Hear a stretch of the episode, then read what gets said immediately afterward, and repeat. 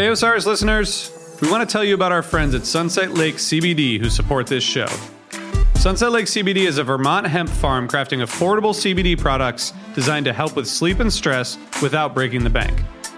If you haven't tried CBD before, take it from me, it's a game changer.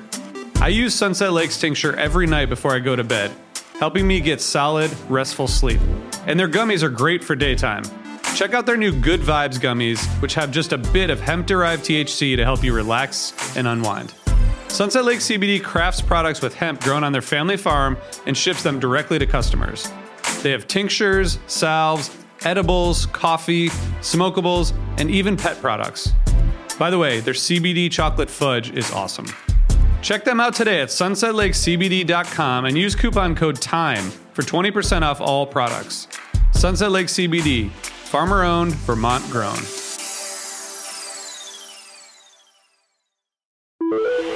Osiris.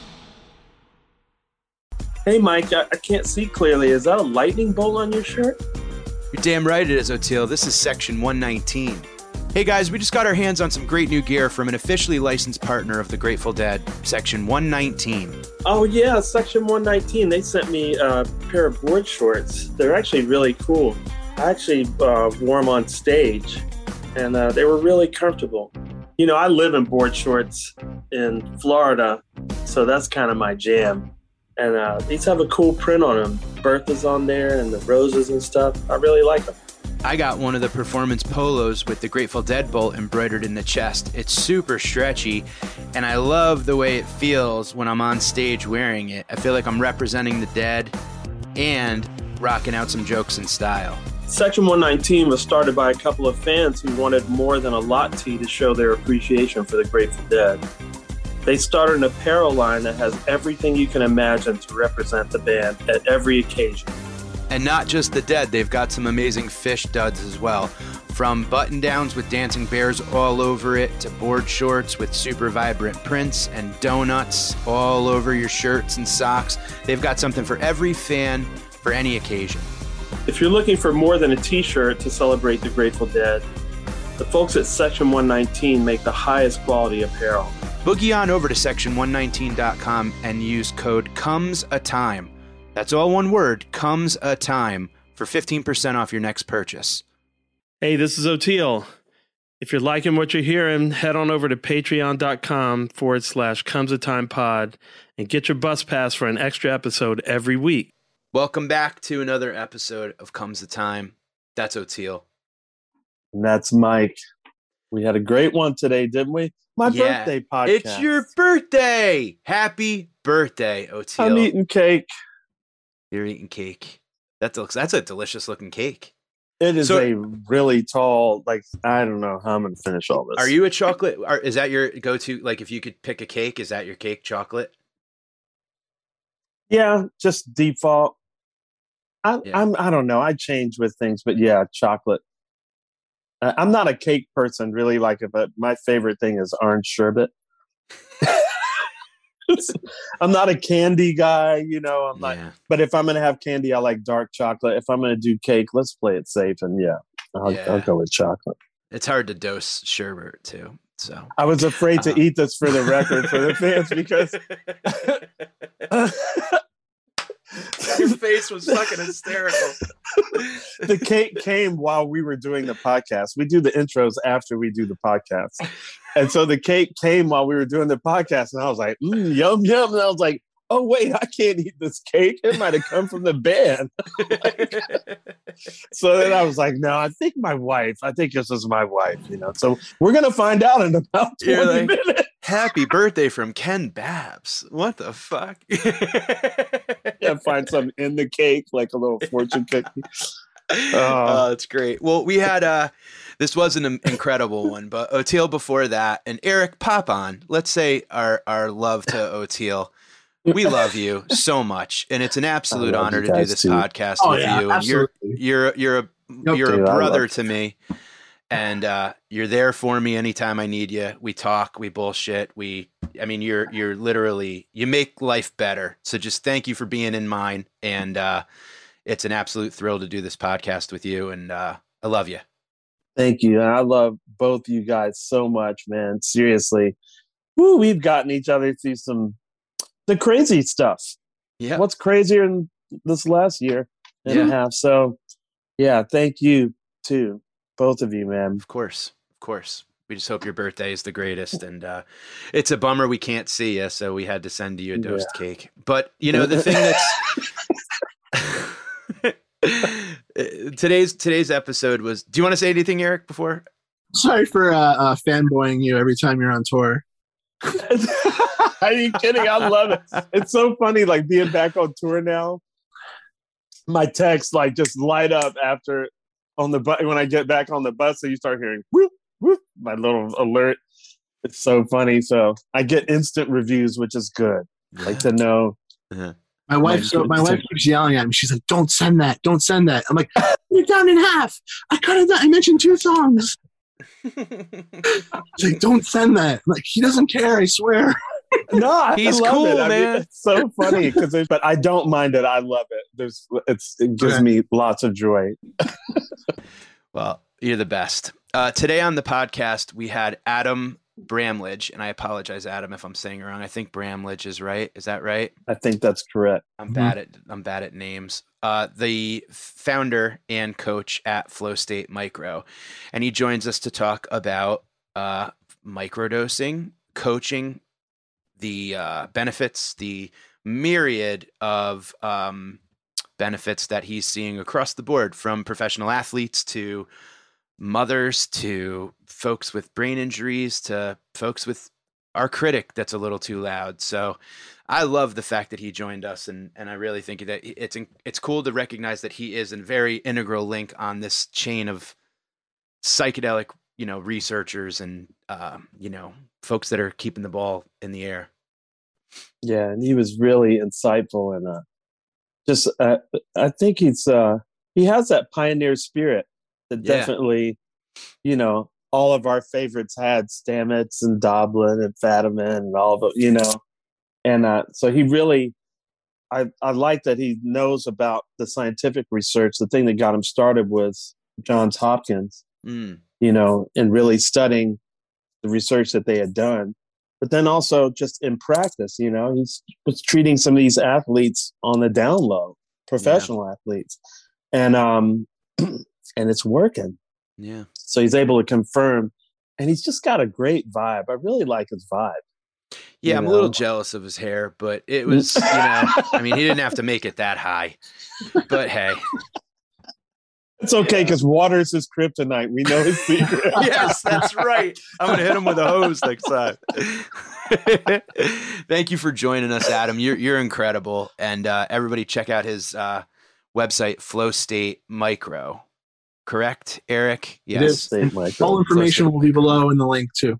Awesome. Awesome. And we'd like to thank you all for listening and taking this journey with us. And, uh, you know, for everybody that's out there on tour, uh, be safe, be considerate of each other. You know, we gotta, we gotta fix this goddamn situation our, together. We can't do it if separate. people knew what we're going through on tour, what our crew is going through on It's tour to breathe, because you know, one positive test, it's over. We're all I mean, going home for at least it with- 14 days. saw it with Panic.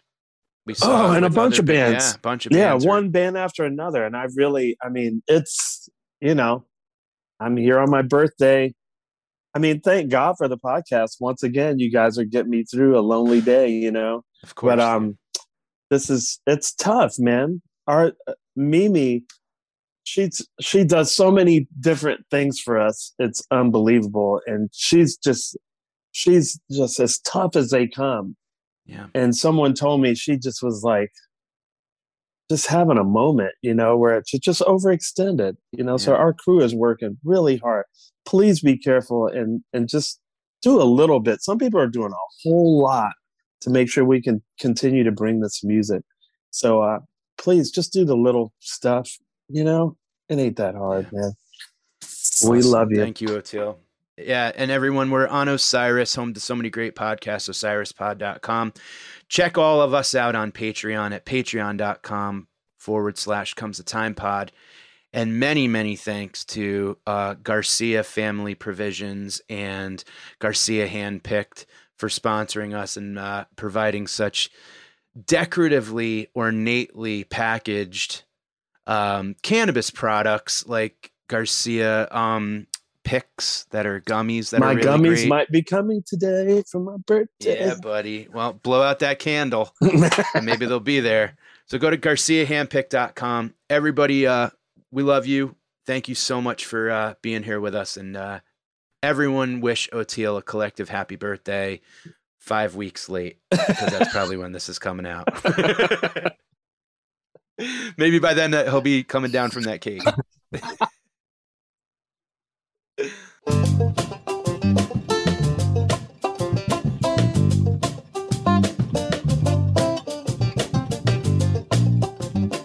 How long do you have to hang in your hotel before you go to the the stadium? Is it all day you're locked up in there?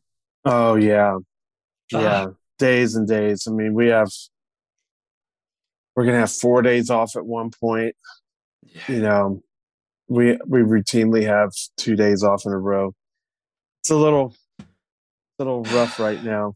I uh-huh. tell everyone I feel like Julian Assange right now, but I do have it better than him. Well, sure. and, and going from stage to bus to hotel, and then being in the silence from being in the loud. It's Yeah. weird. It's, that's a that's a shock to the system, huh? I mean, it's you know, it's all it's normally lonely as it is. You know, now it's just like super lonely. But you know, I have a bunch of new stuff to practice, and um, so I'm going to be a lot better bass player when this tour is over. and be like, damn, Matila's eating some Wheaties or some shit. You know, You But might be it's- right it's- it's hard. But uh, hey, thank God we could still do this too. yeah, Yeah, absolutely. amen. And thank you both of you, you two. Your podcast has helped so many people, including myself, through this uh, this essential lock-in. You know, we've all been isolated. Yeah, I guess uh, what you're doing right now is really helping people, dude. Let's hear about what you're people doing. that that can get the help. You know where it's uh, been legalized. But yeah, tell us about like what it's been like for you, like through the pandemic. People got to be clamoring. Yeah, I would say more than anything, the pandemic has uh, has sent more people my way and has had more people looking for alternative medications and ways to treat their depression and anxiety and unease about everything COVID related. Um, so more than anything, people have become empowered and they've found out more about psychedelics and, and microdosing. And uh, yeah, I've seen it take off like a wildfire.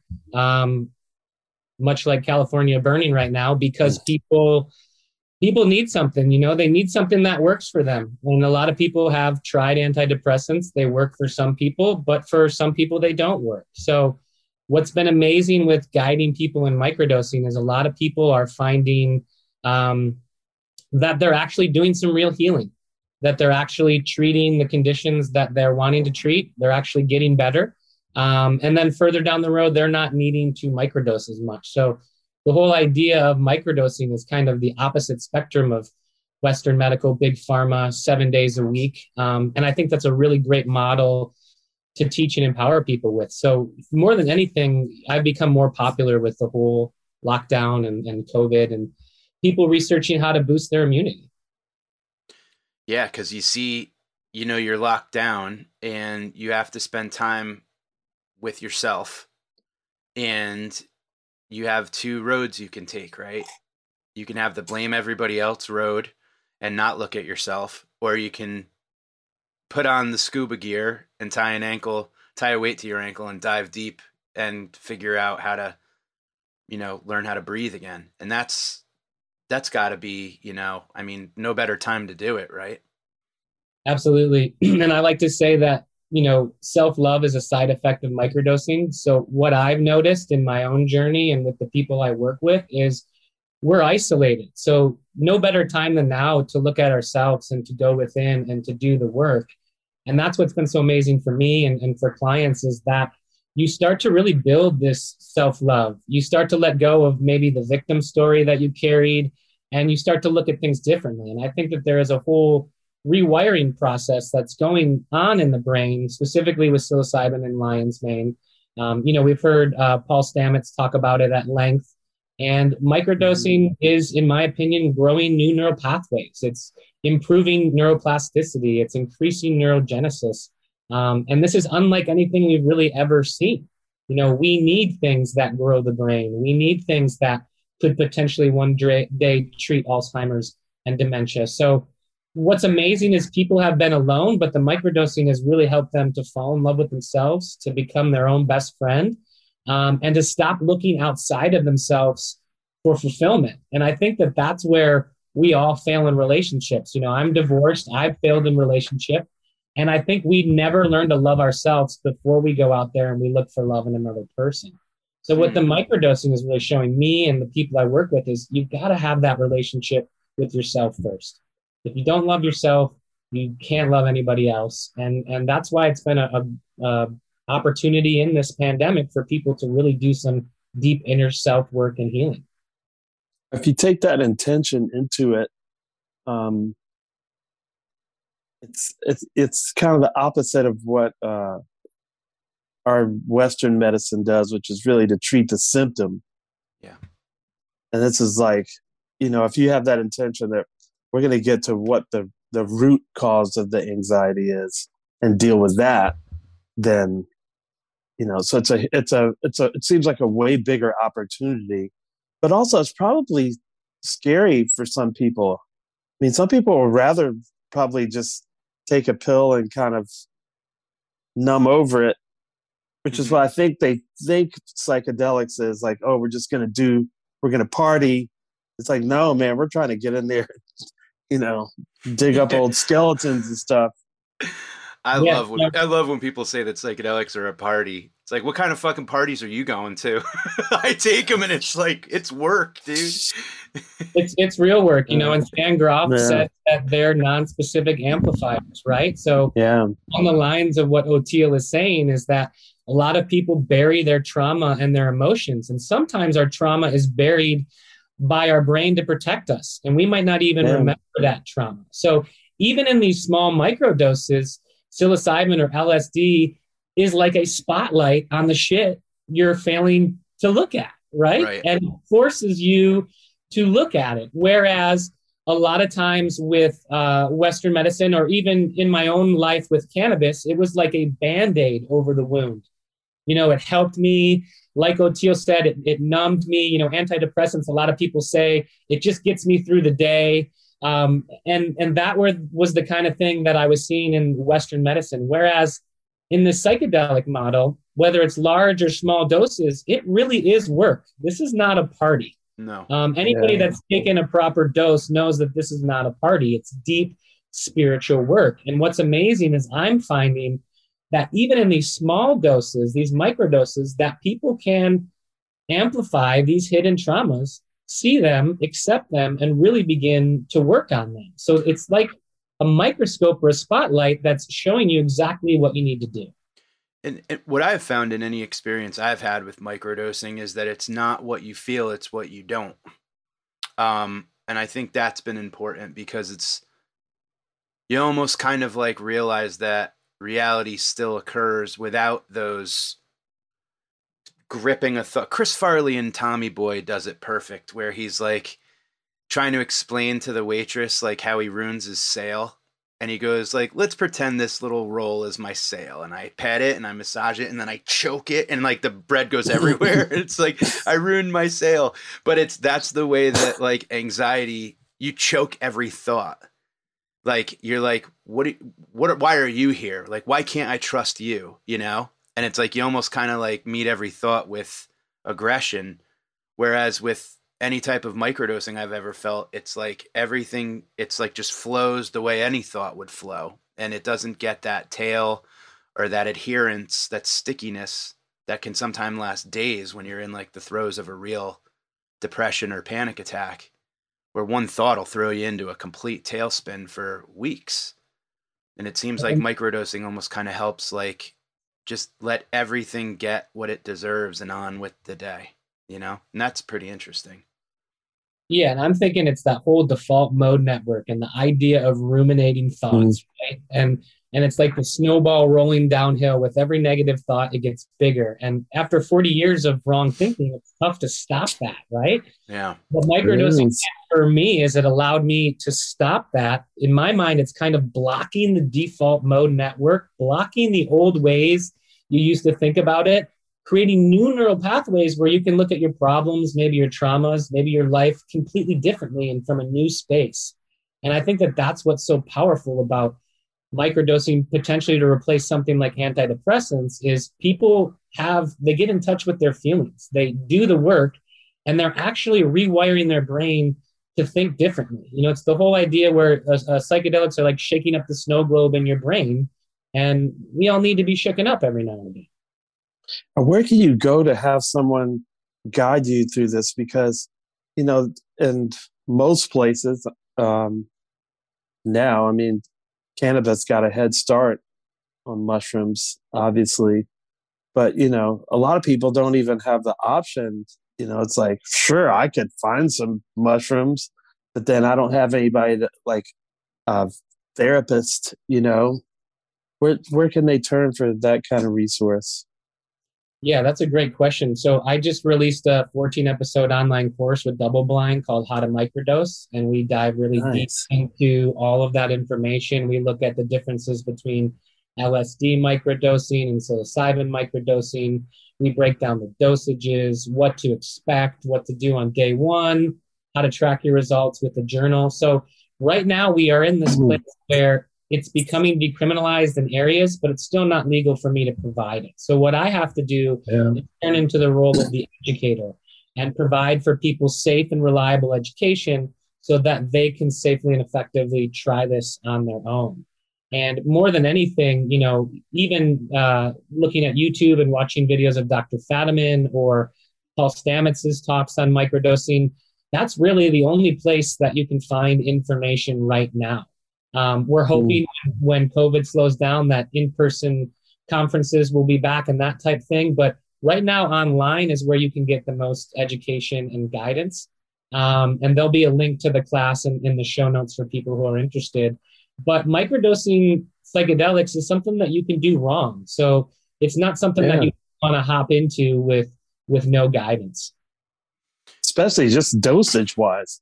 I mean, you know, I can imagine wanna LSD too being like that's a harder, you know, you're dealing with liquid and you're dealing with like that to me is always cr- I've had some of my hardest trips on mushrooms, but and a tiny bit, but definitely I'd be nervous to try to become a, you know, but like like balance out water and distill and dilute and fucking no way. Yeah, That's, Yeah. that shit's scary to me, dude. yeah, that's that's the big difference um, that I see between LSD and psilocybin. LSD is more of an outward focused, energetic, get shit done, coding for 16 hours, writing comments, writing your screenplay. You know, whereas psilocybin is more of an inward journey, in my personal opinion, more of doing the inner work, inner healing, stuff like that, empathy, connection to nature. But in the dosing, LSD is a lot harder to dose than psilocybin. Yeah. And you got to be really, really careful with that, especially when it's in liquid form. I mean, you've heard the stories from the dead lot of people getting puddled and all this crazy Yeah, story. man. You got to be really, really careful with LSD, um, which is why I'm a proponent mostly for microdosing mushrooms because you can really dry out your mushrooms, you can weigh them out into milligrams, and you can know exactly what you're getting. Um, but you do bring up a good point, Oteil, which is what's the difference between a microdose and a mini dose? And a lot of people are probably taking more than they should and thinking that it's actually a microdose. Yeah. Um, for sure they are. It's like, well, I'm not tripping that hard. It's like, man, yeah, I think more. if you're feeling it at all, you probably took too much. That's the thing, Yeah. right, Adam? That's if you're I mean, feeling if it, you- basically, you're kind of you're. Well, you're- this is a great question. It's something I want to talk about because for years, Dr. Fadiman used the word subperceptual. And lately, when we've been talking Hmm. with him, we've been deciding that we're not going to use that word anymore because the honest The honest truth is, it can be perceptual. And for a lot of people, it is perceptual. The key parts to remember Yeah. are it's sub hallucinatory, meaning you're not Ah. having hallucinations, right? You're not having classic psychedelic effects. You know, there's not Yeah. flying through the room, the carpet's not all trippy. If you're having perceptual changes, that's a mini dose. That is not a microdose. But I want to be clear that you may notice something. It may be a little perceptual. I know there are days where if I stack it with exercise or I'm outside, I definitely might feel it a little bit more. Yeah. But it's never anything where my anxiety has risen to the point where I'm uncomfortable. And that's usually a good way to gauge if your dose is too high, is if your anxiety Yeah. has risen and you don't want to be social and you want to hide, too high mini dose. If you're feeling more Yeah. social and you want to hang out, probably in the microdose range. You know, a- and and when we're talking about perceptual, and I'm gonna sound like a broken. re- I'm gonna sound like the default mode network here, a broken record. If you're used to feeling panicky, if you're used to feeling in your own mind, if you're used to feeling condescending towards yourself, and now you're not, that is a perceptual experience. The lack of feeling what you normally feel is a feeling and it's a and it's a, a game changer of a feeling when like it's weird to you know if anyone ever did any extreme sports or skiing you know whatever and like if you're thinking about the you know your your run down the mountain you're probably gonna fall. But when you get into that state of just kind of like going with it and if your day can feel like that i think sometimes that anxiety is the is more of an intoxicant or more of a uh you know under the influence type thing than a small amount of psychedelics because drive around anxious. Drive around on three cups of coffee anxious. You might as well have smoked meth. You know? You think everyone's out to get you. You think so the idea of anything that can take away what is already you know blurring your vision that is in itself a you know It reminds me of uh, improvising, uh, which totally gets to the name of your company, Flow State, because you know that's where you're trying to get in. You're right. when you're if you if you think you've interrupted the flow state and now you're off and now you got to go okay let me get back in. All right i'm back in. I'm back in. Don't think. You don't you can't think. even think. Don't think. You just gotta so i love that name for the company because it's like it really it just zeroes right in on what you're trying to get back to Yeah, and you know, more than anything, musicians like yourself and improv musicians and jam musicians, they do get into flow state quite often. And, and they've always inspired me, people like yourself, the way that you can improvise through a jam and it's like some other power is playing through you. And it's that next level of not thinking anymore, um, which is getting out of that default mode network, being only in the present moment, which is all we have. Now is all we have, and being fully Yeah. present and that's what life is is being able to be fully present now the problem is we carry so much anxiety and what psilocybin and microdosing has showed me is we're carrying intergenerational trauma and anxiety some of this stuff we're carrying is probably going all the way back to our grandma our great grandma Yeah. stuff like that you know and what i think the psilocybin is doing is it's helping me to acknowledge that this isn't mine to carry and that Mm. i can let Yeah. it and that I can move on. And I was telling Mike the other day about this uh, mouse study they did, yeah. where they had the first generation of mice, and every time it smelled lavender, they would shock it. And then the second generation of mice, when they smelled lavender, they would start shaking in a fear response, but they wouldn't shock them. They tested the third and the fourth generation, both of them had a fear response to lavender, and that's as far as they, they tested. So it's feasibly possible Wow. That Isn't that we're wild? passing on a lot of this stuff in our DNA. I know for myself, yeah I, I had always a fear of water, getting wet, getting my hair wet. It's the weirdest shit, Mm. but it's my mom's fear. She hates getting her hair wet. She hates swimming. And it's like, I have to sometimes remind myself, I'm thinking, I'm fucking carrying fears that are not mine. yeah Yeah. Yeah. So It's what was the guest we had on Mike that we're talking about that they were analyzing generational trauma because we were talking about the Holocaust and slavery or just whatever happened to your Oh. particular family. Was it And like you're, uh, maybe it was Rick Doblin. And we were just like, wow. I mean, it isn't ours to carry. right. Like you don't even know, man. And we have whole, our whole society is like walking around with all this. dude it's kind of interesting it, and, and when you when you said that about the the mice and you know i had family that would like th- they would walk into a room and scan the room and immediately find something to create a worst case scenario about and and like totally ruin the vibe like they'd go up oh, nope that that water that that pot handle should not be out because god forbid somebody knocks that onto the dog and now the dog's burnt and we got to get in the car. And you know how traffic is on a sunday and you know of course we're gonna have to wait for hours at the fucking vet and it's like now we're already like mad about the wait at the vet no one spilled any water but it's just that thing of going in and seeing it and then your kids see you do that and then your kids you are doing just that and you can move the pot can handle. or you could just leave the room I mean, I stop I do coming to my that a lot. kitchen Look for with kids. Look, i know it- i know all day long. I'm like, oh, there's something bad waiting to happen, but I just go fix it. Yeah Just go, oh, all right. And if Jess doesn't think about it, go, hey, Jess, try to remember to blah, blah, blah. She does it for me. So you're Right. just always like adjusting for the future, yeah but without the whole like just, ah, you know. yeah you end up in a wormhole of just of of anxiety and then you but as like that's the lavender right and you're the mouse going anytime anything happens i'm Yep. going to expect the worst But here's or the even that specific thing. yeah, Yeah. exactly yeah totally What the psilocybin reminds me of, though, is this isn't ours to carry, and it's been programmed into you and your family for generations. You know, this whole idea Yeah. of anxiety and stress and, and worry could go back to fight or flight when we were cavemen and we had to say, I mean, who knows? But it's not really ours to carry. And so many people spend so much time worrying about the future or the past that they're never in flow state. And if Yeah. you're not in flow state, you can't enjoy your life because you're not living in the present moment.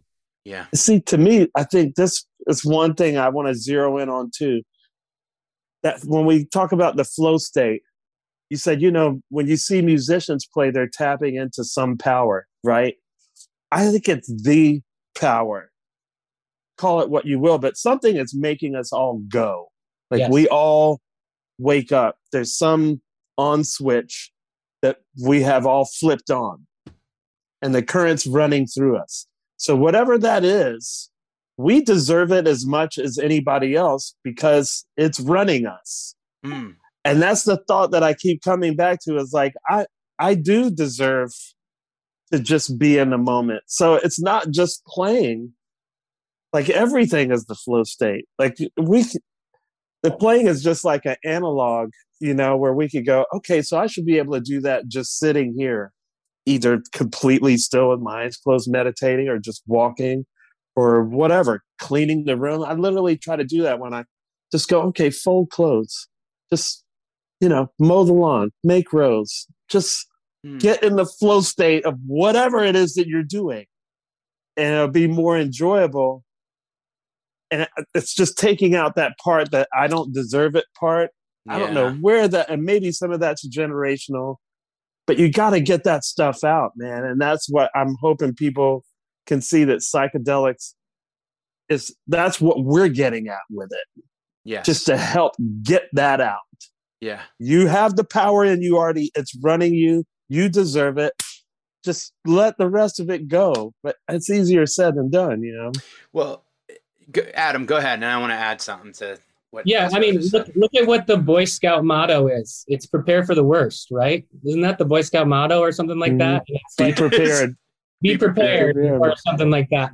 Prepare for the worst would be a way that I would describe, you know, my upbringing to some extent, having a mother that was an emergency room nurse, you know, and it's like Mine too. I- here Yeah. too. Yeah. I had to realize in my own parenting that I don't, you know, I don't need to carry all the fear that of the nurse that saw little children in really bad shape, you know? right Um, so we're used to preparing for the worst. Most families are like yours, Mike, where they're like, that, that water is going to fall on the dog, the, do-" you know, so we're used to that. And I think that that's where microdosing is different as a tool than something like an antidepressant. An antidepressant numbs people, doesn't really get them in touch with what the actual issue is to their depression.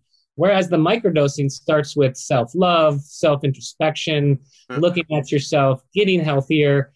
And finally, for most people, for the first time, not thinking negatively all day long. Mm-hmm. Yeah, and and you know, I think that uh, to to both your guys' point, it, I think that experiencing that flow state moment also lets you step back from the moment. Just like you said, Oteil, you can't say don't think. You just have to be. and to pull yourself away from that moment, you start to see that there is another side to the coin when you've only seen the one side. Like if you've only felt anger yeah. towards a certain person, or if you have only felt resentment towards a certain experience, you could start to feel pity or love or compassion. Where there was only anger, now there's anger and compassion, or love and com- and, and you can go like, okay, this is giving me the chance to actually kind of almost like stop this thing as it's here. That's something that I personally have been trying to work on quite a bit is catching the emotion before the emotion catches me. Mm. And that's something that I've always been bad with where it's like something will wrap me up and I'm like, fuck, now it's too late. It's like it's got me tied up. It's like a wrestling match and I'm like tapping out. Where's the Xanax? Where's the beer? Where's the drugs? Where's the blaming someone else, you know? But to be able to kind of like see it, acknowledge it, and kind of go like, okay, what can I use this for instead of letting it completely kick the shit out of me for the next couple of weeks or whatever it may be. And I've had experiences, family experiences, where I'm just kind of like, I'm going to go at this with empathy instead of my default, like, great, this old bullshit again. The old pot's going to fall on the dog thing. It doesn't have to always be that way. It helps me to go, well, I don't have to see it the way that I've always seen it. And that's a, an amazing experience when you've never had it before. That's crazy when you've never experienced it before. You guys had emergency room mother nurses. I've got an intensive care unit nurse wife now. And like when you see and hear what they're going through, you're like, okay, um, it makes your anxiety kind of more like compartmentalized when before it would just completely take you over. The interesting thing is, I'm really excited about a time period in the future where your wife and the first responders and the people who've been risking their life in the middle of this pandemic can use psychedelics to deal with their PTSD and to deal with all of the stuff they have experienced. Because whether you're a nurse, a doctor, a police officer, an EMT, you see the most gnarliest shit on the planet.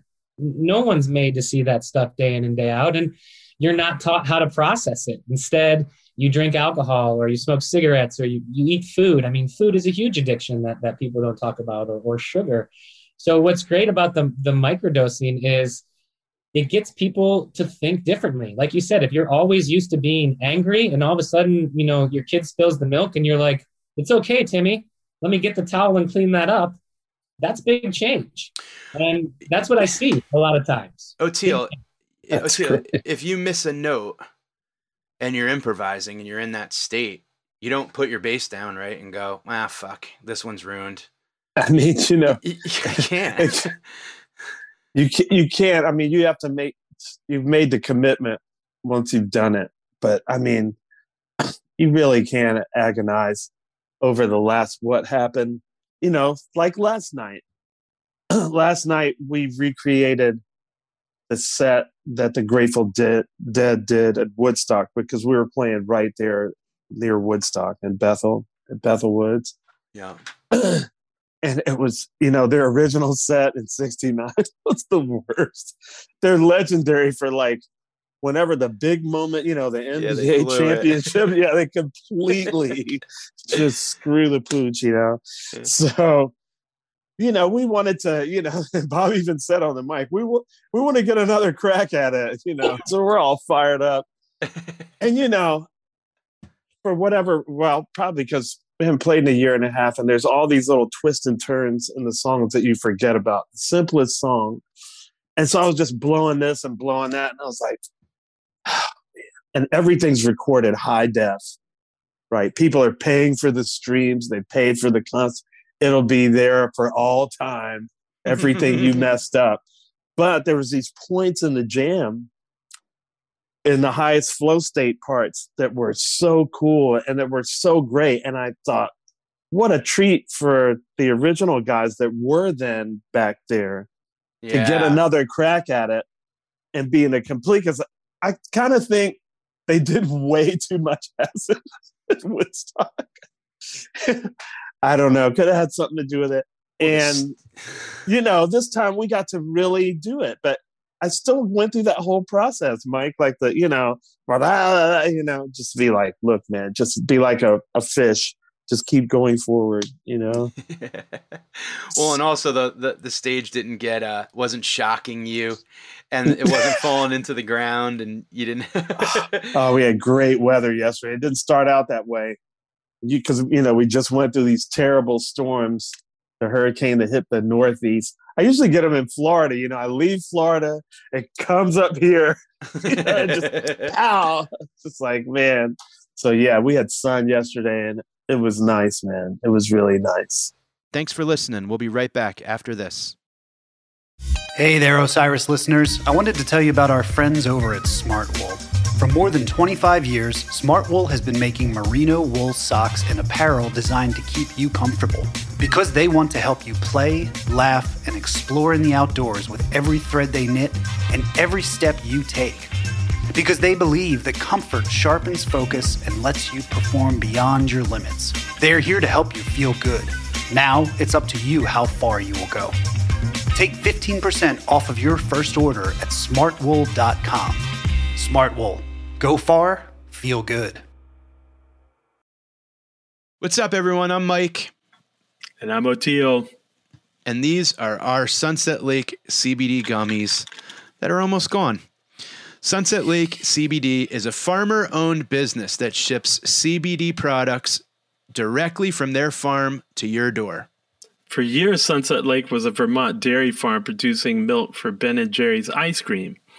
In 2018, they diversified and started growing hemp for CBD. And with a product for everyone, they offer pre rolls, hemp cigars, and hemp flowers, as well as tinctures, gummies, and CBD crafted coffee to help with stress, aches, and pains. Sunset Lake CBD saves you money by shipping high quality CBD products directly from their farm to your door. Want to know what I've been using a lot of, Oteil? This salve with the arnica uh, on yeah. my on my old bones. You get back from a show and you got tore ankle, rub a little bit of this on there. You're ready to dance the next day. And you know, S- Sunset Lake uh, comes a time listeners can visit sunsetlakecbd.com and use promo code TIME for 20% off of their purchase. That's sunsetlakecbd.com, promo code TIME. And tell them we sent you. Thanks for listening. When it comes to coaching as a microdosing coach, um, walk walk us through like the beginning of that. Like when you meet with let's say a because i've i've seen interviews with you where you talk about even like professional athletes. I mean yeah. so it's almost kind of like i think about it like limitless a little bit like that movie limitless where you're almost kind of steps ahead of everyone. Like so do you basically meet with someone and go like what's your agenda? Like what's your goals? How can i help you? And then how's it go from there? Yeah everything with the pandemic for the last two years or so has been over the phone. So I'll have an intake call with people. I'll talk to them. We'll go over their intentions, what they're looking for, uh, medications that they might be on, dosages, how long they've been on that, and then we really look at why they're they're coming to microdosing. Um, once we've gone over that, I explain to them how it works, the dosages, the differences between the substances, and then I'm just more than anything there to answer any of their initial questions. Um, once they begin to microdose, I support them throughout the journey. So they're going to check in with me on day one, four or five hours in, let me know how they're feeling. Uh, make sure that the dose we came up with for them is within their sweet spot and it is a microdose and not a mini dose. And then I guide them throughout that week, make sure that they have a proper protocol because the most important thing with microdosing and psychedelics is there is a 48 hour effect or an afterglow. Mm-hmm. So you don't need to take these every day in a row. Um, there are popular protocols out there. One is the Fadiman protocol, that's one day on, two days off. The other is the Stamets protocol, four days on, three off, or five on, two off. Microdosing Institute, day on, day off. And then the intuitive protocol, which is you just make it up with your intuition Mm. go. So I educate them on the protocols. Uh, we pick the one that might serve them the best with what they're looking for. And then I support them throughout the next month or months or however long they're going to be taking this journey. And then there's the Kreutzmann method, which is every day but Saturday. You know, it seems like you would probably arrive at the intuitive one eventually, Uh, no matter like almost across the board, right?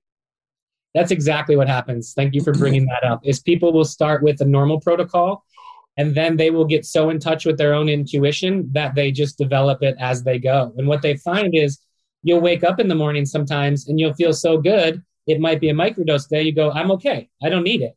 And then again, maybe a day comes up that's a day off in your schedule, but it's really challenging and you microdose, that's also okay. That that is following your intuition and what you need. Now, Try I- that on Lexapro. Try taking a day off. You'll feel like you're putting your finger in an electric socket. Well, well, here- that's here- the thing they don't talk about is like how addictive that shit is, man. Like when you go through heavy withdrawal, where it also it's not physic just physically withdrawal, you, you're going crazy too.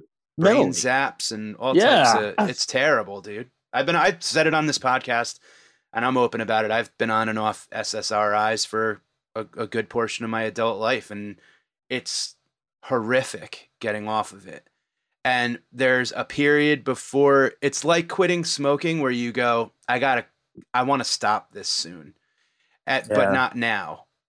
Things are too hard right now. And then you go, well, one more month, and then they they, they refill it, and you're like, mm, fuck, like, oh, what if I just take a little bit less this month, you know? And it, now you're like making deals with yourself and shit Mhm. but you almost kind of have to bite your lip and sort of just go through like all right it's going to be two weeks of weird feelings in my brain and shit and it's you know it- When you explained the brain zap to me, I was like, "What's?" that? I was like, "Oh man, dude that's that's out there, man." it's like static electricity it's like get like rubbing your feet on the carpet and touching them Oh, you know and yeah. you get that but it's like in your jeez, it's not something that i think you should be feeling do you know what i mean yeah, it's really not. But you know, the thing that's so important about someone like you, Adam, is that like this is the next generation of psychedelic frontiersmanship and guidance and like really taking the time to do the stuff. Look, Kesey poured acid into buckets of Kool-Aid and Leary did what Leary did and Grof did what Grof did. Everyone did what they did. Now you're doing what you're doing. And it's like super important because to to take a tiny bit of something and be able to go operate, you know, like your day as it goes. People are doing it at, you know, tech companies, right? Basically, I mean, people are doing it at work. People are mo- like women going through menopause. I read. It's fantastic. I mean, no one would. I mean, you know, if everyone listened to Nixon, then this shit would be, you know, in a jar somewhere. So you're Yeah. doing incredibly important generational work. Like you're the What- next what is link your, in the chain. What's your origin story with that? You know, So yeah, so I had used psychedelics for a long time. I, I remember getting into uh, the Allman Brothers Fillmore East live show, and my friend Big Nads giving me a bunch of mushrooms, and then he played Mountain Jam for me. Big Nads. Big Nads, who is a six-string bass player, is guy's a beast. And anyway, when I heard that Mountain Jam, when I heard that freaking Mountain Jam on mushrooms, it changed my life. And then I got into the Allmans and I saw that they were all into mushrooms. They all had the mushroom tattooed. So I was into the large doses, but I didn't understand that they were sacred. You know, I wasn't taking them with the teacher. right. And then about 13 years ago, I moved to California in a VW bus that we named Stella Blue. And I came out here to trim pot. And the bus broke down in Grass Valley, California.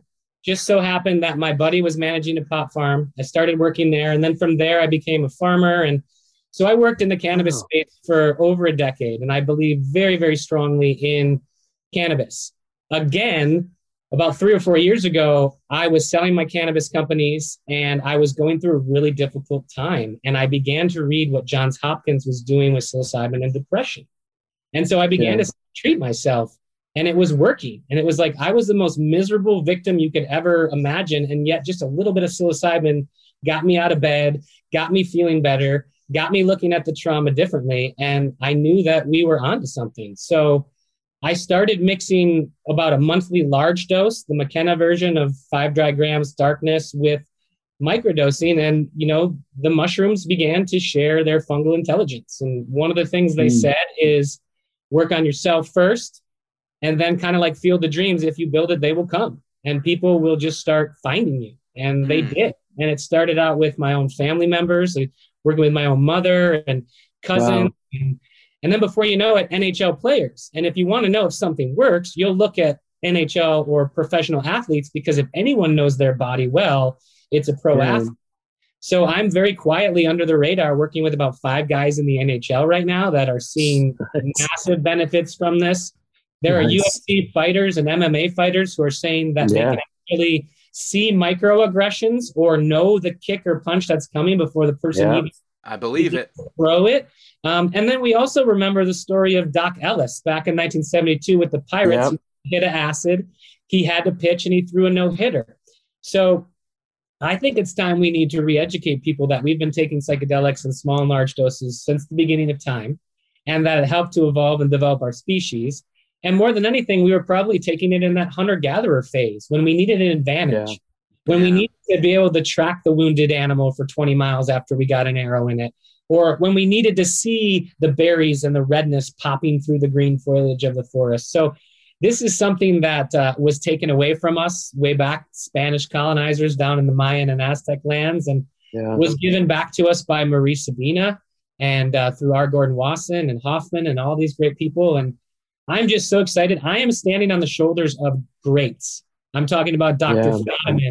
Stan Grof, Al Hubbard, we owe a big amount of thanks to Michael Pollan because his God book damn, Mind is what has changed the mind of the world on these psychedelics. And all it took was a great investigative journalist to show you all the facts. We've known since the 1950s yeah. that LSD treats alcoholism. We've known, mm-hmm. I mean, Hofmann used to say in his last years of his life that if microdosing of LSD and psilocybin was legal, there would be no need for Adderall or Ritalin. That's and what I was thinking earlier when you were talking about LSD and the difference between it and psilocybin. And I was like, the LSD is more like what what people were trying to take Adderall and Ritalin for. Weren't we joking about that uh, one time, Adam? We were talking and we said that LSD was like sativa. Yep. And mushrooms were like indica, indica, indica yeah. psychedelics, you know, kind of, you know. Well, How did I, you end up meeting Fadiman? Uh, that was part of a large dose mushroom journey. And uh, you know, I really believe there is a fungal intelligence to these mushrooms, and I, I think, think, so that, too. I think that that's why they're so healing. They're adaptogenic, and whether I'm working with yeah. a woman who's bleeding from menopause or her boyfriend with eczema, these mushrooms just know what to do, and they help the gut, they help the brain, and and, and they reverse it for people. So.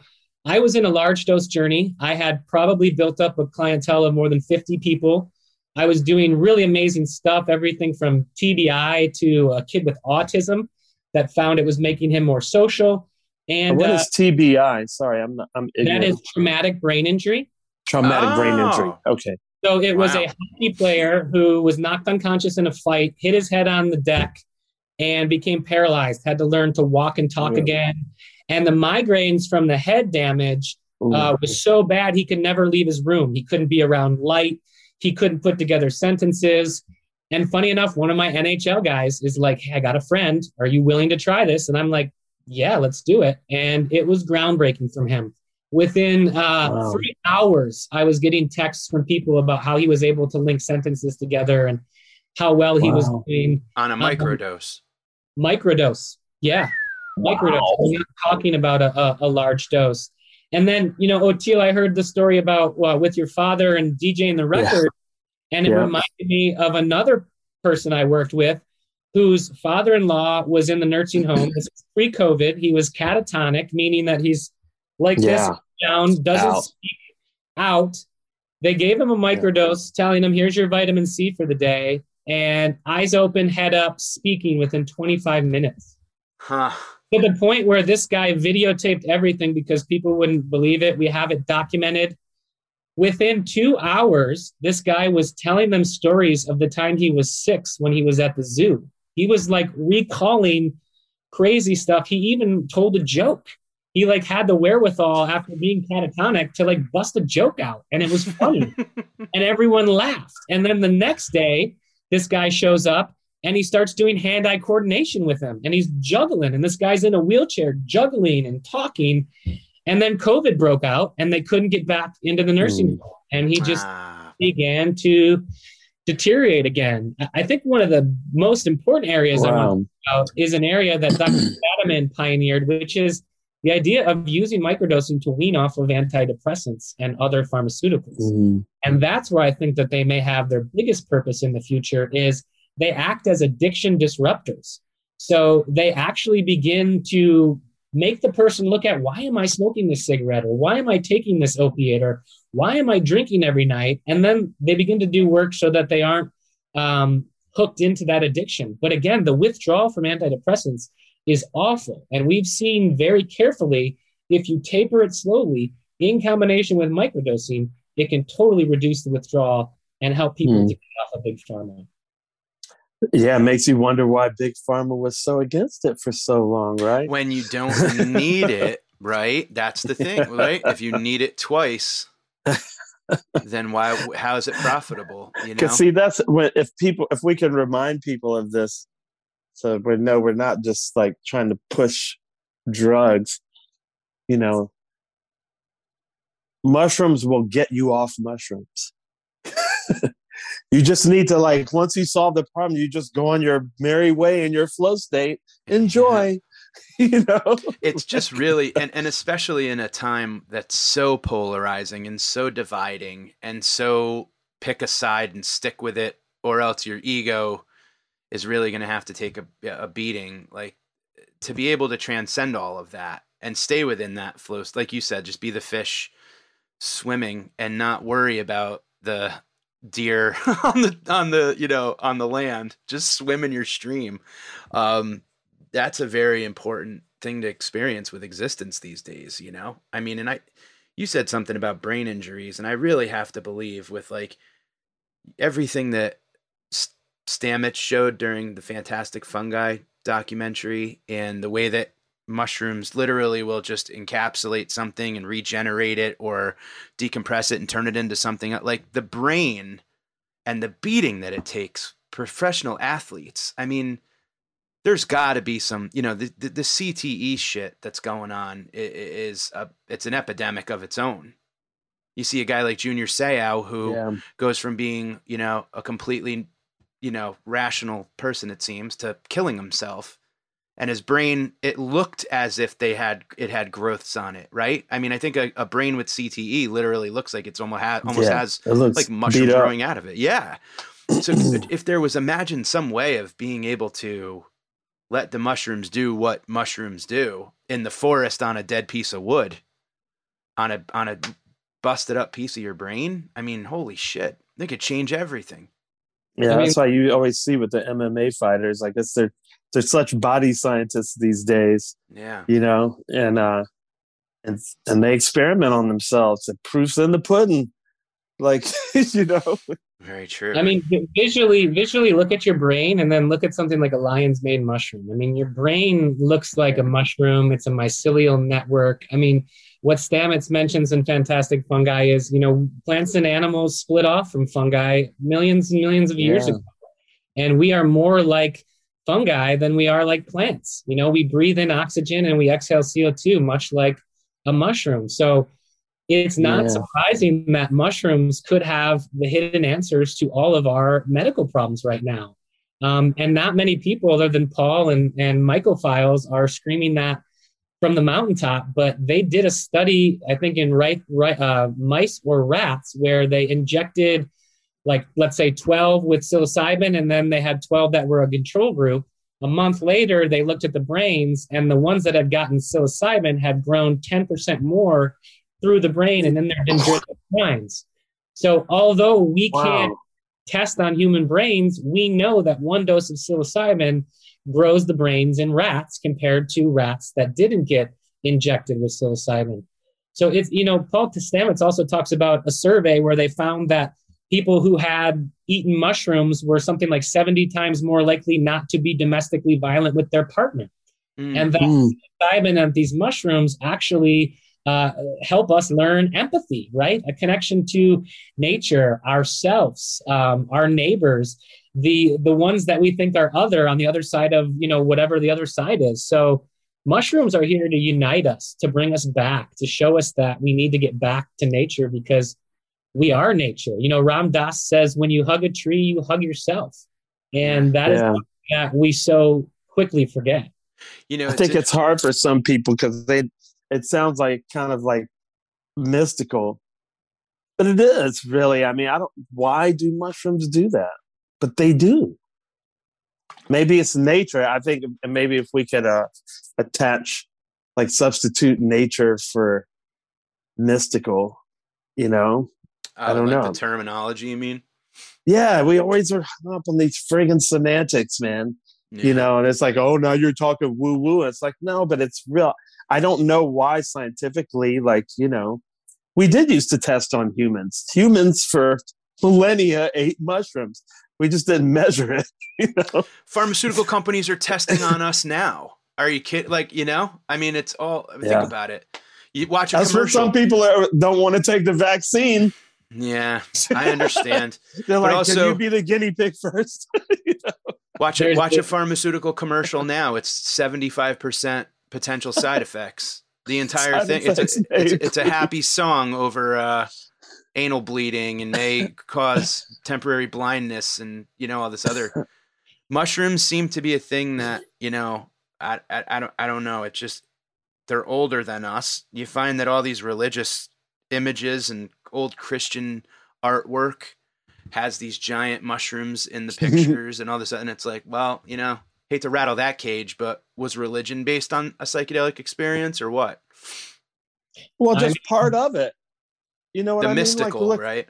look it's, if you're it's, it's like what's so controversial about that? Music springs from that same place. That's what i like about alex and Allyson Grey. They say Yeah. religions are misunderstood. These writings are primarily works of art.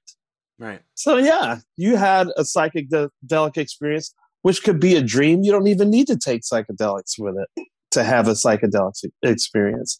We got the dmt in here inside our brains.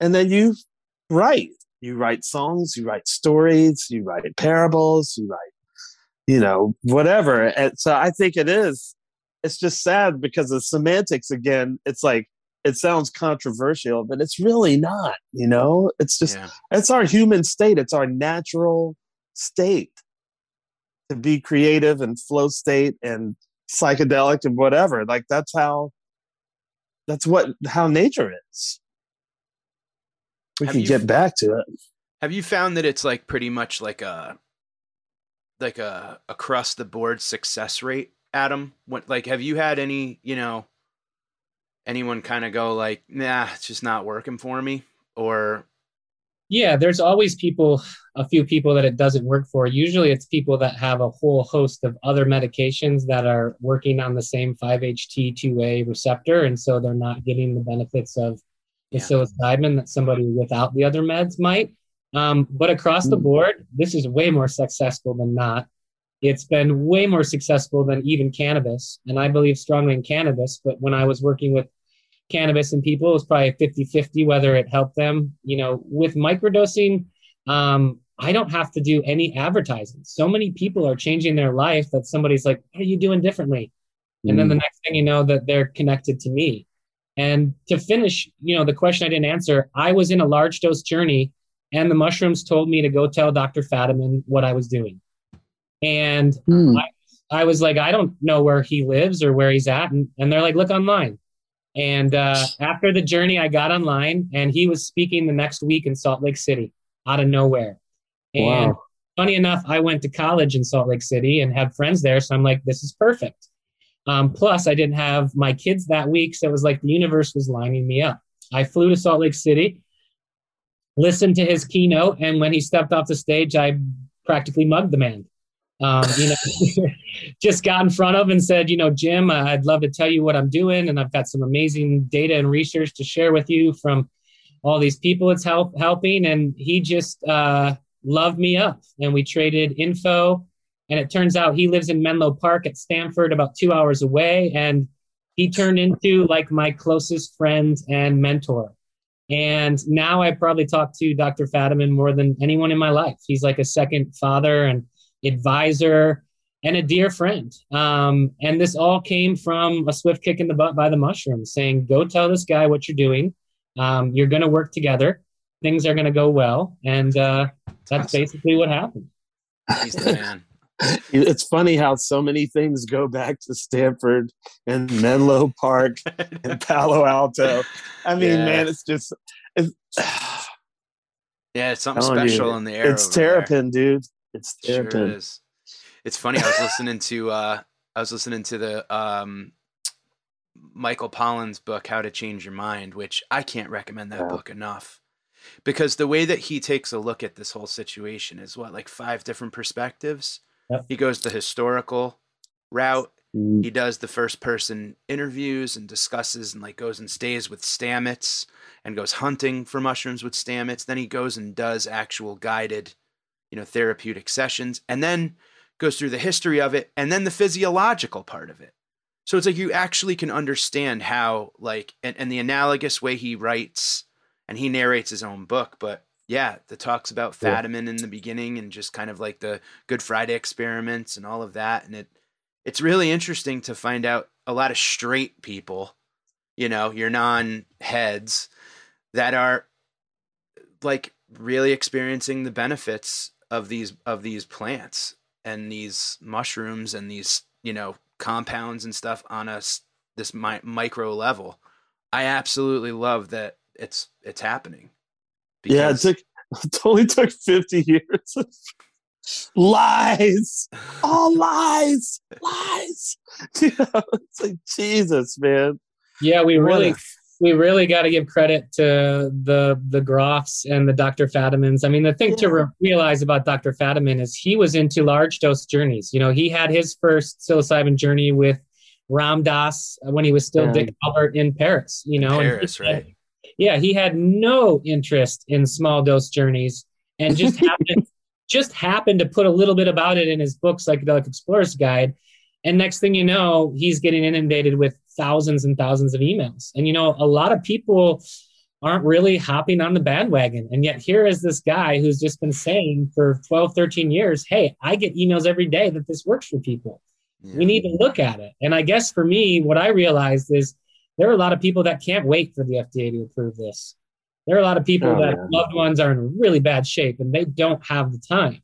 And if we can safely and reliably educate them on what we know, what we've gathered in the last 13 years, then they're more likely to have a successful experience. And, you know, these psychedelics were made illegal by a man you know, which is pretty laughable. And, and Dr. Fadiman often says mm-hmm. mushrooms don't know they're illegal. That's a great if, point. Yeah. yeah if you look back point. to the roots of Christianity in the new book, The Immortality Key, you know, they were drinking ergot in these psychedelic ceremonies, everyone from Socrates to Plato. It's where they had the vision of democracy. And what mm-hmm. did they mm-hmm. do? They they banished all written records of that. They scratched the faces off of all the mushroom efficacies in, in the Greek lands. And how did we finally prove it? With DNA analysis of the mm-hmm. goblet. Mm-hmm. There's no way you can lie that we found ergotamine in these goblets, right? Yeah. So the truth should be told. We've been eating yeah. these things since time immemorial. It's probably what helped us evolve so quickly. Yeah, absolutely. Well, it's the time has come, man. Thank God. I mean, I I think these guys are so heroic. What they yeah, man, lived through institutionally that was against them. You know, purposefully, a full-on conspiracy mm-hmm. on every level. You know, media, government, local police, all Law. the way up to the attorney general. Yeah, legal system, everything against them and they've prevailed and still I mean, think how the the pharmac- the meetings happening at these pharmaceutical companies.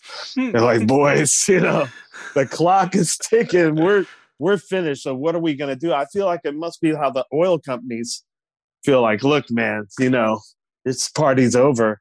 Yeah. You know, we made our trillions. Yeah. Uh, you know? well and, and, and you know what else too from like a philosophical standpoint the thing that i really really took from how to change your mind was this idea and this notion that a lot of these coaches or guides or therapists give to the folks who are taking the psychedelics and it's that when you're in that moment and you approach you are like approached by some your fear don't run from it run through it and that's the thing that flow is all about. That's the thing that improv is all about. That's what love is all about, right? It's like we all have the fear of being hurt. We all have the fear of hurting someone else. We all have the fear of fucking up. But if we run through that, that's the only way to get to the other side, you know? And that's it's like Yoda when he took Luke Skywalker to the cave. He was like, you know, before you can go on to the to before you can graduate and break through, gotta go in there, dude. and I can't go with you. You know. Luckily, Adam can go with you. you know, Adam Yeah. can go. I'll Yoda's I'll gonna leave your you. ass out. we'll call Adam Broda. Broda, Broda's with you. And what Broda would say is you got to face that dragon out in the world instead of leading him back to your lair.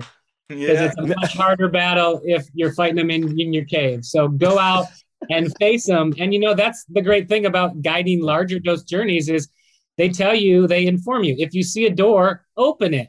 If you Yeah. see stairs, go up them. If you're starting to die, go into it. You're not going to die. I'm watching your body. You're going to be fine. No one dies from this. And, and that's the support people need. I know that uh, I went to a Phish show years ago and someone gave me that goo and it was way more concentrated than I thought. And it, Oh it boy. woo, I had to like walk the halls of Bill Graham and like hang out in the bathroom just to stay in my body. So you have to be really careful where you take it, who's giving it to you, how strong Oh, it is. Yeah. Oh You know, yeah. Man, When I do the goo, I do that little. It's like the size of a booger. Yeah. you know, like well, I can't even imagine. Like if you just took a bite off it. that's the thing that's the thing too about about having a coach or knowing what see i don't think there's anything at all wrong i hear people go like macro all the time blah blah blah listen i remember being in a parking lot at a Phish show and a guy walked by with mushrooms and there was like five or six of five of us and i was like we'll take a half ounce Th- figuring we'd you know a little less than an eighth each and he goes absolutely not he goes in good conscience i can't give you more than an eighth for like the f- for you to split and i was like dude, we're all big, we're all big hmm. boys. Like we know, we'll sign off Yeah. on it. Come on. And he goes, nope. And he gave us like a little bit more than an eighth, maybe like whatever. And we passed the bag around, and I got the end of it, and I kind of eh, ate the dust in the bottom of the bag. And let me tell you, the the freak out that I had. I was standing in the parking lot, and all of a sudden, the parking lot turned into graph paper, and it was like that topographic. Like I was like literally standing in like an accountant's ledger book. Like I'm just looking at like like graphs. And it was that sky was yellow and the sun was blue shit started to Yeah, come into the real, you know? And I was walking through conversations and I was bringing little pieces of conversations that I heard with me into this like re- like Ferris wheel of conversations. Like, Too yeah, dude, hey, bro. fuck- Yeah, a little too much. Get me out of it and I uh I was walking with a friend and uh, I was like, dude, I'm not doing good. And he didn't eat them, but he's a scientist, and he was like, "Well, you ingested poison, and now the poison's entering into your system, and you need to eliminate the poison." And I was like, "Eliminate the poison!" Like that's all I could hear. and I'm like, Oh, I just want to go see a Phish concert, dude. Like I was going through this, like it was like I was walking the plank to like a like a like an ocean of fire, you know. And I'm standing there where everybody cattle calls into the show, and I thought I was holding a railing. Turns out there was no railing. I was just walking like this, and I was thought I was gonna pass out, so I took my water bottle and I held it like this, and I was like pouring it, and I closed my eyes and I thought I was in like a Costa Rican waterfall. Never took the lid off the bottle. So I'm just standing among people with a water bottle turned upside down, and they're all like, "What the fuck is up with this guy holding the imaginary railing?" And uh, I got in, dude. I handed the guy my ticket, and my ticket was like just going limp. It was like a flaccid ticket, and that sent me on some like, "Don't go in here," whatever. And I got in, and I ran right to the bathroom, and and just like eliminated the poison. I puked everywhere Ah, well, good. and then I had and then I had the most profound like talk about seeing the music and all of that stuff like literally like the the I was seeing the, the the lights and the hearing the lights and all that and uh one of the most unbelievable experiences but that half hour walk to the from the car was quite possibly the most terrifying thing but I, I thought about turning around and running to the car and just like drinking it to off, but something was pushing. Yes, nowhere to run. Someone was pushing me from behind, going like, "Just see this through, man." My And it was favorite part is the railing wasn't there, but it did steady. the railing was not there, dude. I was holding you- it. I was kept you walking the- steady though. It sure did. The cosmic railing, man. I was just Oh, holding on to that thing. Well, Mike is sharing this story with all your listeners, so you know that you know you have to be careful with large doses. You got to be careful. Yeah, that's my point. And funny. not even that large, dude. It was the bottom of a friggin' bag. But I And- love that that guy was like, "It ain't gonna be on my karma. Nope. Yeah. You can get it from somebody else. You ain't. Yeah. How I know what this bag will do." Yeah, how non-pharmaceutical company was he? That he's No we're like, we shit, want man. more, and he's like, I'm not Uh-uh. giving you more. I guess he's not the CEO of uh, Oh, Pfizer right now. well, it was no. He just doesn't have that profit motive, does he? That's right. Yeah, but it's I love that story, man. Oh shit! I listened to one song. They opened that show with AC/DC Bag, and then I go, "Well, that was a great concert." Like it was that time wasn't time wasn't a thing. Good night, y'all. That song took forever, and I was like, "Well, I'll see you guys back at the car. I'm gonna go get the air conditioning going." And they're like, "Yeah, that's the first song." Oh shoot! Well, the walk there it took a long time. when you ingested poison. Fucking ridiculous. But yeah, it's oh, it's it's goodness. this shit is this I, I, I again, you know, like it's hard for obviously we talk about this stuff and and it's entertainment purposes and we're not giving medical advice and blah blah blah. But what we are saying right. is that like if microdosing is something that like Adam, tell him what you like like you provide a blend of essential non-psychedelic substances. Yep. Right? Yes, we have a flow state blend that we know works really well stacking with whatever variety of psilocybin you're using. That's chaga, cordyceps, maitake, and Yeah. lion's mane. And so we will send the blend to the person I'm working with. They will find the psilocybin on their own, and then we will start low and go slow, which is great advice for all your listeners. We'll probably start at 50 milligrams or 75 or 100 and we'll start slow on the bottom of the scale and then they'll stack that with the four other functional mushrooms that i provide for them legally. Again what we find is less is more. So really start down at the 75 to 100 milligrams. Now the range for psilocybin microdosing is anywhere from 50 milligrams to probably 250 milligrams. Some people when they're getting into 200 like myself that's more of a mini dose. So it's important to remember that everybody's unique although 100 milligrams might be my sweet spot might not be yours it might be but it might not so we might work for a few days to figure out where their sweet spot is and then i'm just there to guide them because again every day is not rainbows and butterflies there's a lot of hard work that goes into Mhm. microdosing there's a lot of Um, facing stuff you haven't faced your whole life. There's a lot Yeah. of stepping into comfort zones you've never stepped into. So more than anything, I'm I'm a community of support for them. And that's what you don't get from a doctor. You get a prescription and then you come back and see them if it doesn't work. But when you're working with me, you get education, guidance, the functional blend, and then I track you and connect you to a community of microdosers that you can relate to. Can you help me out figure out something that I've still I've been actually meaning to ask you this. For years I never when, I used to uh, trip as a teenager, we used to just do blotter and we would take I would always take one hit and cut it in half and do that. And then I met these guys later that said that that was probably about 50 micrograms. And so that was my normal dosage. Like basically, I think, of, I mean, what's normal. Right. But um, it, I wasn't tripping very hard. I wasn't seeing like visuals. Like if I closed my eyes, I would see a little fractal stuff, but nothing was, you know, the glass of water didn't change into anything.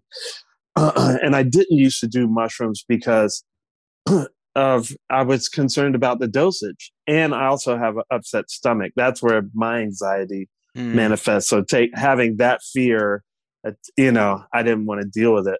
But even aside from that part of it, just I'm wondering what the equivalence is to like, you know, a hit, a hundred microgram hit of acid to like how many milligrams of psilocybin. Great, great question. So let's say that a normal that one hit was 100 micrograms, right? So you yeah. cut it in half, you got 50 micrograms. 50 micrograms probably is still considered more of a mini dose.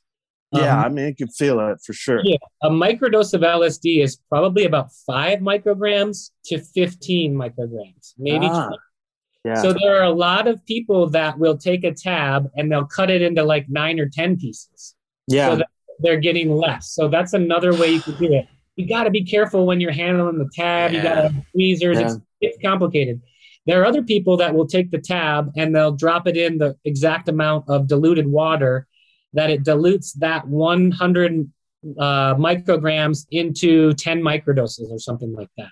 So there's Ooh. also a way you could dilute the hit on the blotter with distilled water. And then mm. that's the way I've seen most to effectively uh, microdose LSD is I'm able here in the Oakland area where it's decrimmed to get, you know, perfectly diluted microdoses of LSD.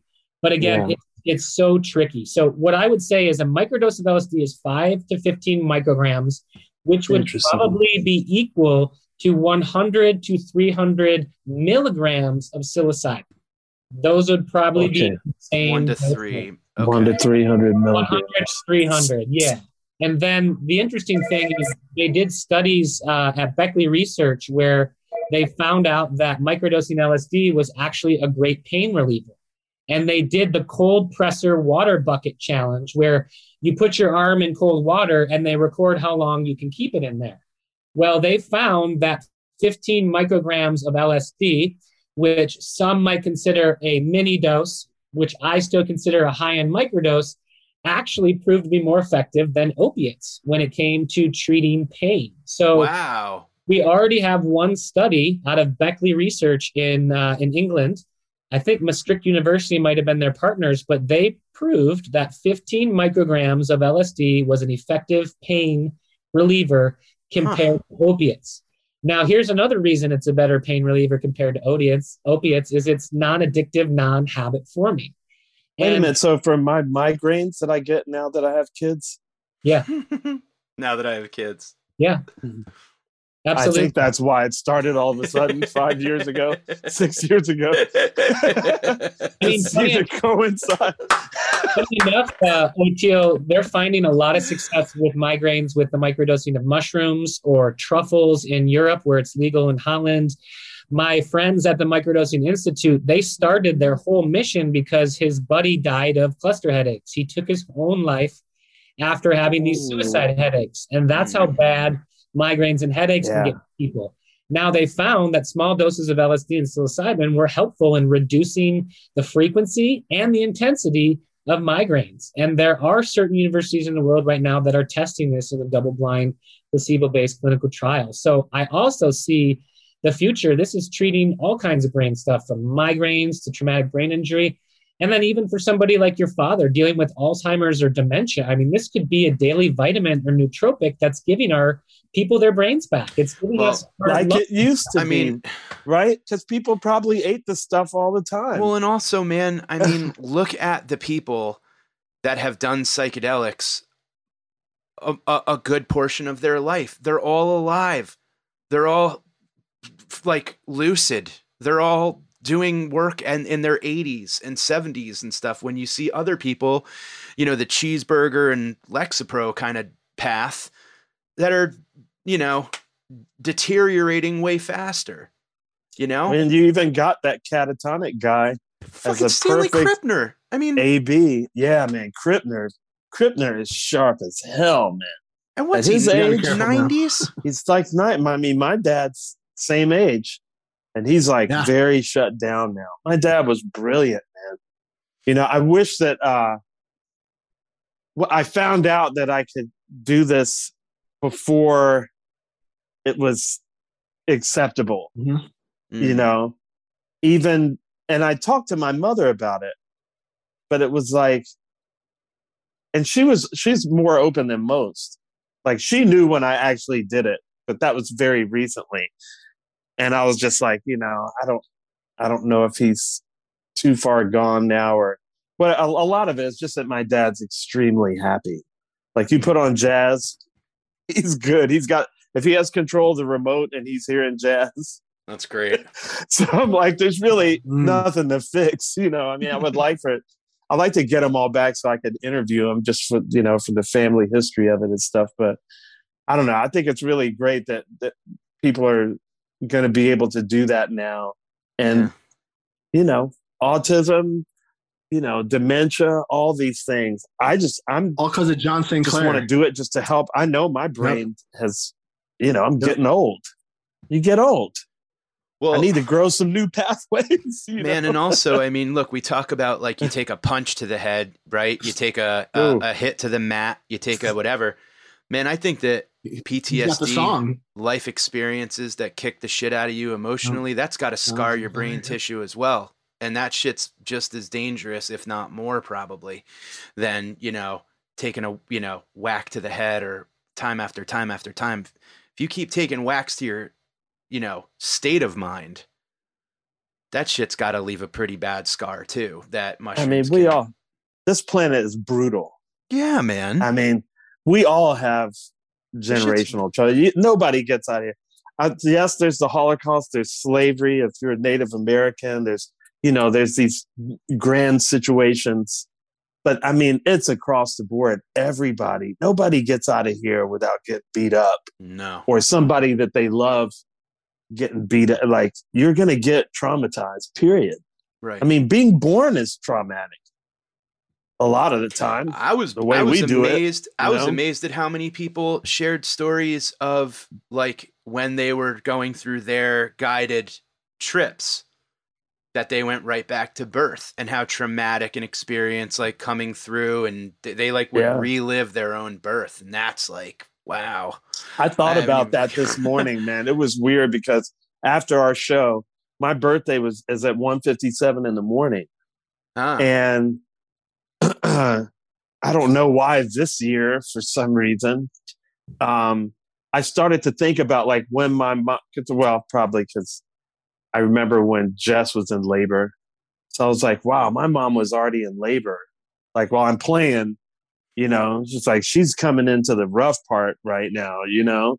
And then we're back on the bus and it's like midnight or whatever. And I'm like, it's almost showtime. Like it is showtime. She's probably pushing already.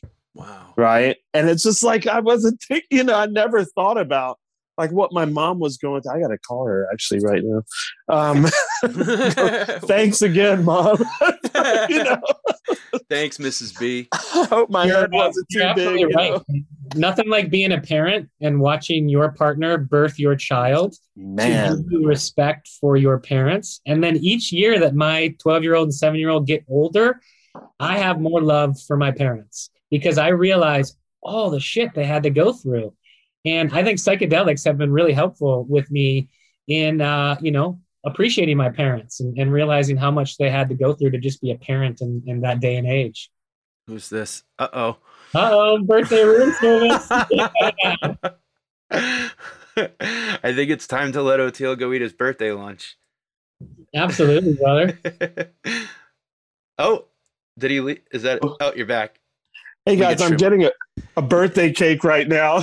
Yeah, go ahead. Do Happy Thank you so birthday to you. Oh, look at this. Should we sing to him, Adam? Eric, come back on. Let's sing happy birthday to, to Oteil. Yeah. wow, that's a lot of chocolate. Happy birthday to you. Unmute, Eric. Happy birthday to you. Happy birthday, dear Oteil. Happy Happy birthday to you. Yeah. Fantastic. All right, let me. uh I hope it's I one of those know. Jerry cakes where they put 800 hits in the frosting. Oh no! wow, you just reminded me. I cannot eat this cake. This Never trust a prankster. you got a Thank day you so off, bro. Eat a micro Oh, no, no, no. slice. This is from my wife. I can't eat it. Ah, dive in. Well, we'll let you she go asked enjoy me what it. room number I was. That's so funny. My phone's ringing. Like people are sorry, birthday. podcasters. But yeah, it's No. a it's a hopping day over here at the hotel. I can't tell you where I'm at. well let's tell let's let adam tell everybody where they could find you and uh and how to get a hold of your incredible blend and coaching Thanks, guys. Happy birthday, Oteil. Thank you from the dead community and all of us that are so blessed to have you playing music again. Thank you. We love you so much. Um, you guys can find me at Flow State Micro on Instagram or flowstatemicro.com. Uh, Eric's going to throw all the links to my double blind online class in the show notes. Absolutely. flowstatemicro.com. You can find that all out as well.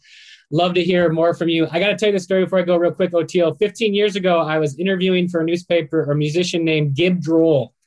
And I, Gibb Droll, I know Gib. Heck And I yeah, said- man. I said, Gib, who is the most amazing band on the planet right now that just blows your mind? And he said, Colonel Bruce and the Aquarium Rescue Unit. that And I had was never heard that. the back in the day, I lived in Michigan, and I said, "What's the greatest song ever recorded?" And he said, "Yield not to temptation." Ah, and and, and it, he was probably talking about the original Bobby Blue Bland version. No, he We was talking did- about your version. We did an okay version. A lot of people don't know that Love Light and Yield Not is actually Bobby Blue Bland, but thank you for that. And uh, here's to you guys and to Bobby Blue Bland and Yes. Droll. But seriously, man, thank you for being on the podcast because, you know, we believe in what you're doing. And uh, we're really happy to help. It's helping us. I've seen it help a lot of other people and uh, helped me a long time ago. It put me on the course of my life that I'm, you know, I wouldn't be here right now if it wasn't, you know, in part. So thank you, man. And um, thank you for uh, continuing that seriously important lineage and uh, being our Stamets and our Fadiman and, you know, our Doblin and Grof and everybody. We appreciate it. Uh, thank you, and, and I could and I could speak to I'll, I'll I'll speak to the coaching end of your strengths because you and I have had a lot of conversations on the phone just since you know we've had Fadiman on and uh, leading up to this episode and it's just really cool you've got an incredible way of like you know listening and uh and and you know a, a good coach or you, you have like a good coach's vibe you know what i mean? Like you've got what if you were my baseball coach i may have been better at baseball is my point. So i think that you've got a really good way of kind of like you know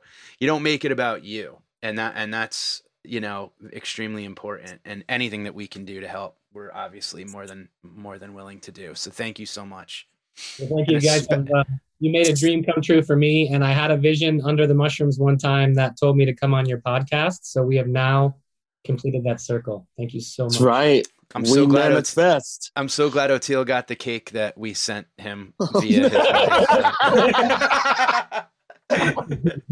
never trust a prankster Uh, happy birthday, brother! Thank you. Bill Cassidy said.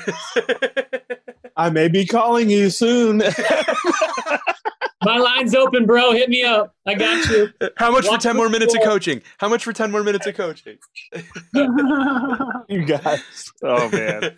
I'm gonna oh, call my Ca- wife right now. It's like this Catch you was next you, right? Call your wife and call your mom. Remember Call to your mom. your mom. Do that immediately. Bless you guys. Thanks so much. Later, guys. Later. Guys, take. Thank you. Thank you all. Thank you so much.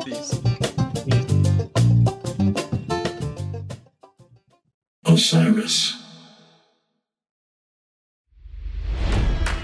It's NFL draft season, and that means it's time to start thinking about fantasy football.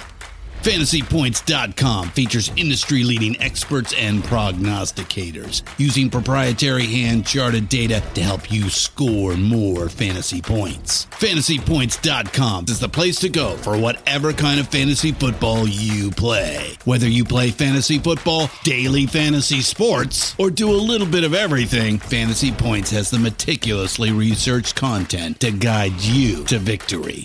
And why wait for the fall? Fantasy Points also covers the new spring football league, the UFL. Join the guru, John Hansen, Scott Barrett, Joe Dolan, and other massive names in the fantasy football universe with an exclusive offer. Use code Pantheon for 15% off any fantasy points package, including the all in package, with access to every article, tool, and data nugget that Fantasy Points has to offer. That's fantasypoints.com and code Pantheon for 15% off at Fantasy Points. Fantasypoints.com. Code Pantheon. Score more fantasy points.